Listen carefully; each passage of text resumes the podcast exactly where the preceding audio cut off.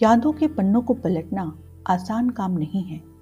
कुछ यादें चेहरे पे मुस्कुराहट ले आती हैं तो कुछ यादें आँखें नम कर जाती हैं।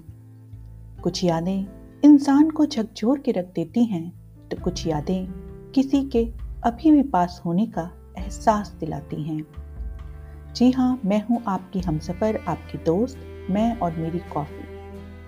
और आज मैं सुनाने जा रही हूँ एक छोटी ही सही पर प्यारी और खूबसूरत लव स्टोरी पुराने लम्हे, पुराने एहसास।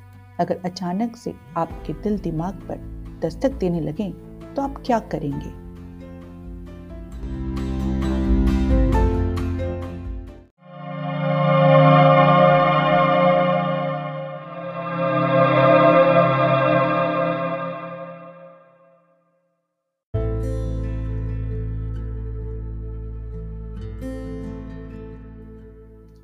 ये कहानी है राधिका और रजत की, जिनके रास्ते बहुत साल पहले ही अलग हो चुके थे। कहते हैं, वक्त के साथ साथ पुरानी यादें और एहसास साथ छोड़ देते हैं। पर राधिका और रजत के साथ शायद ऐसा कुछ भी नहीं हुआ।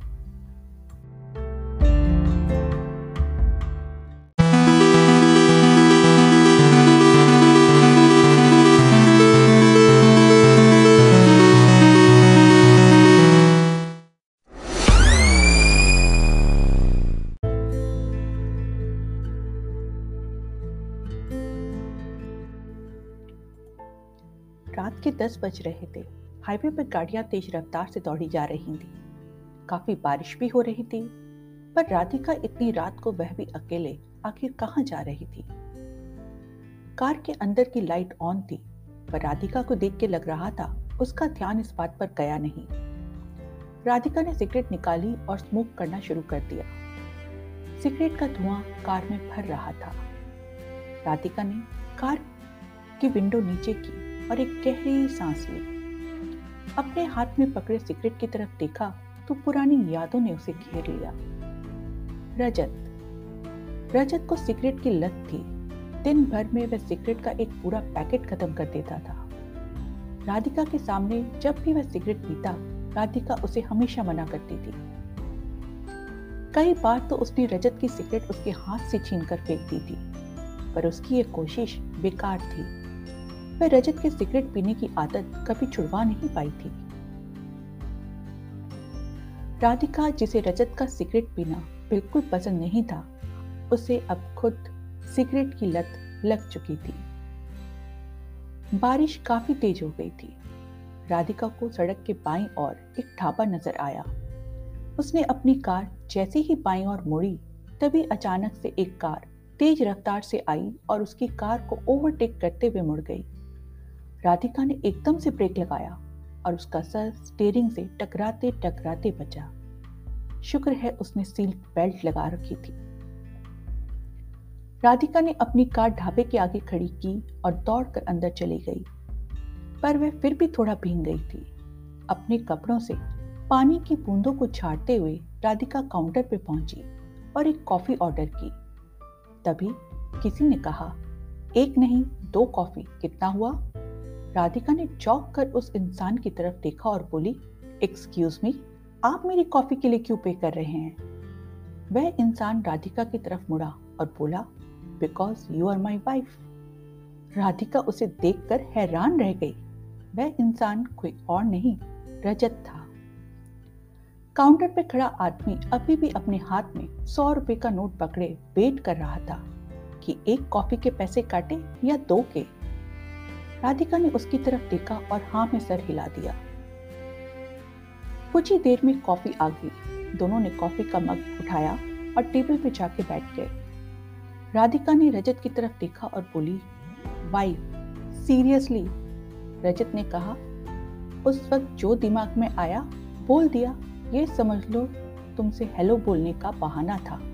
और ये सुनकर राधिका भी रजत के साथ हंस पड़ी।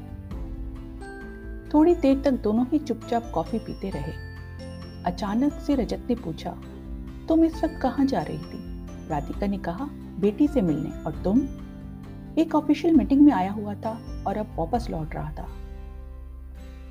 राधिका ने पूछा how is your wife Rajat ने सीरियस होकर राधिका की तरफ़ देखा और कहा, तुम तो किसी के भी साथ टच में नहीं होना ग्रुप से भी बहुत पहले एग्जिट कर लिया था?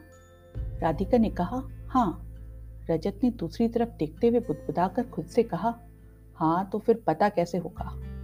राधिका ने कहा, थोड़ा ज़ोर से बोलोगे? रजत ने राधिका की तरफ़ देखा और कहा she is no more Radhika ने रजत की तरफ़ देखा और कहा, ओह आई एम सॉरी मुझे पता नहीं था. रजत ने पूछा how is your husband Radhika ने कहा, अब हम साथ नहीं हैं. रजत ने कहा, ओह but I am not sorry Radhika ने थोड़ा गुस्सा होकर कहा, ज़रूरत भी नहीं है सॉरी फील करने की. रजत ने कहा हाँ तो मैं कर कहा रहा हूँ? राधिका, अरे तो मुझे कौन सी तुम्हारी सॉरी से सॉरी की उम्मीद है? वही तीस साल पुरानी नोक झोंक। और फिर थोड़ी देर दोनों दोबारा चुप हो गए। कुछ देर के बाद अचानक से रजत ने कहा let's take U turn Radhika ने पूछा मतलब? रजत ने कहा लेट्स गेट मैरिड राधिका ने चौंक कर रजत को देखा और बोली, तुम सच में बोलने से पहले कुछ नहीं सोचते? रजत ने कहा, अरे इसमें सोचना क्या है? आई थिंक इट्स डेस्टिनी ये हाईवे तेज बारिश, हमारा मिलना, साथ में कॉफ़ी पीना। शायद ज़िंदगी हमें एक बार फिर मौका दे रही है। राधिका ने अपनी पीठ, चेयर से टिकाई और दोनों हाथ फोल्ड करके एक टक रजत को देखने लगी। रजत मुस्कुराते हुए बार बार अपना सर हाँ में कहने के लिए हिला रहा था। क्या आप में से कोई है जो डेस्टिनी में विश्वास करता है? अगर हाँ तो मुझसे अपनी कहानी ज़रूर शेयर कीजिएगा। फिर मिलते हैं स्टे ट्यून विद मैं और मेरी कॉफ़ी।